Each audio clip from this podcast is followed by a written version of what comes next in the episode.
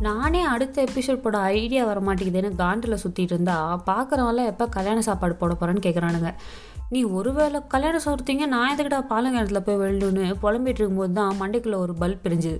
ஏ hello வணக்கம் மக்களே. நீங்கள் கேட்டிருக்கிறது lazy talks with me SK இன்னைக்கு நாம அப்படி எதை பற்றி பேச போகிறோன்னே நீங்கள் ஆவலாக எதிர்பார்த்துட்டு இருக்கீங்க இல்லையா சரி அப்பெல்லாம் இல்லைன்னு எனக்கும் தெரியும். இருந்தாலும் ஒரு ஷோக்கு வச்சுப்போமே. கல்யாணம் பண்ணிக்கிற எல்லாருமே சிங்கிள் லைஃப் தான் ரொம்ப நல்லதுன்னு புலம்புறாங்க. ஆனால் அவங்களே யாம் பெற்ற இன்பம் பெருக வையகம் ஸ்டேட்மெண்ட்டை தப்பாக புரிஞ்சுக்கிட்டு அவங்க அனுபவிக்கிறது பார்த்தாதுன்னு நம்மளையும் சேர்த்து இந்த பாலம் கிணத்துல தள்ளிவிட பார்க்குறாங்க எத்தனை மேட்ரிமோனி சைட் வந்தாலும் சரிங்க. நம்ம அங்கிள் ஆன்டிஸ் அடிச்சுக்க ஆளே கிடையாது. ஏன் சொல்கிறேன்னா மோப்பனாயை விட மோசமான ப்ளவுஸ் இந்த அங்கிள் ஆன்டிஸ் தான். எந்த வீட்டில் எந்த பொழு கல்யாணம் ஆகலை எந்த வீட்டில் பையன் பிரம்மச்சாரியாக இருக்கானே கரெக்டாக கண்டுபிடிச்சி எப்படி தான் வருவாங்கன்னே தெரியாது. எப்படியாவது பேசி கரெக்ட் பண்ணி ரெண்டையும் கொத்து விட்டுறாங்க. எப்படி?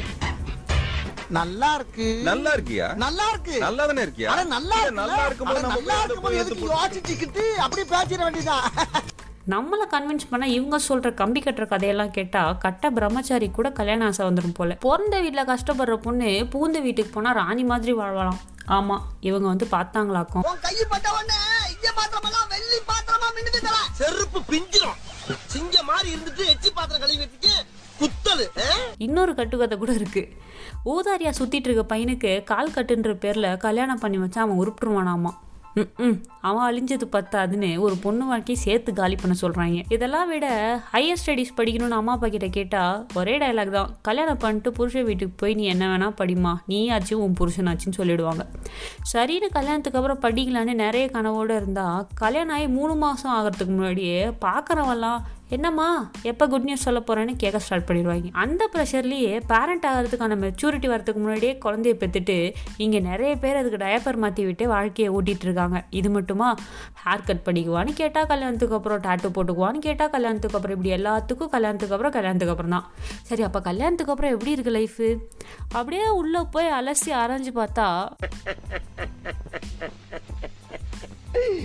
ஐயோ ஐயோ. நாரி போயிருக்கு. அடிக்கிறது கேஸை திறந்து விட்டு கொள்றதெல்லாம் இப்போ இல்லை. We are living in twenty first century physical டார்ச்சர்லாம் old mental torture தான் ட்ரெண்டு பொண்ணு பார்க்க வரும்போது நீங்கள் போடுறத போட்டு கட்டி கொடுங்க. அவள் எங்கள் வீட்டு பொண்ணு. எங்களுக்கு எந்த எதிர்பார்ப்பும் இல்லைன்னு சொல்லுவாங்க.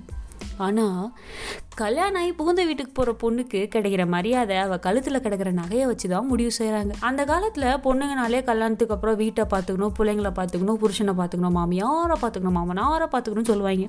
அப்போ இப்போ இதெல்லாம் மாறிடுச்சான்னு கேட்குறா ஒரு ஆணியை மாறல எல்லாத்தையும் பண்ணணும். அது கூட சேர்த்து வேலைக்கு போய் சம்பாரிச்சும் கொடுக்கணும்.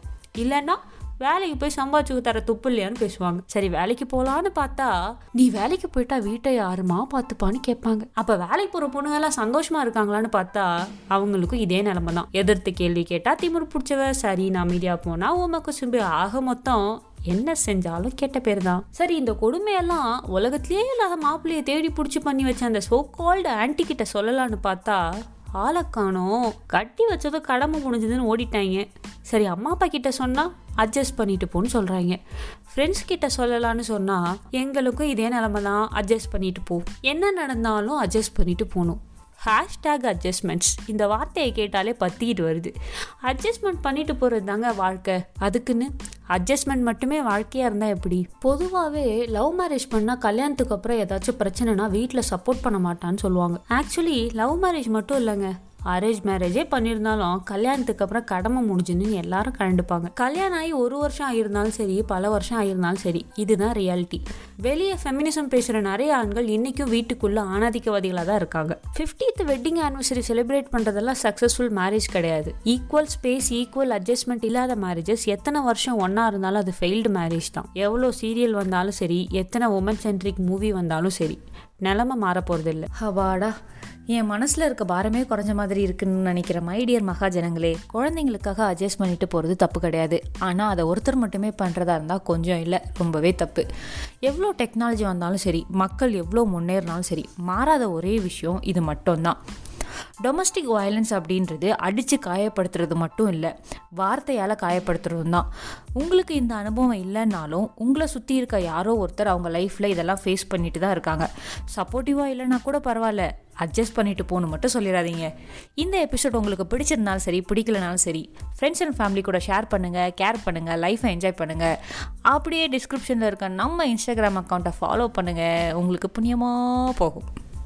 அடுத்த ஒரு மொக்க எபிசோடில் சந்திப்போம். டடா பபாய்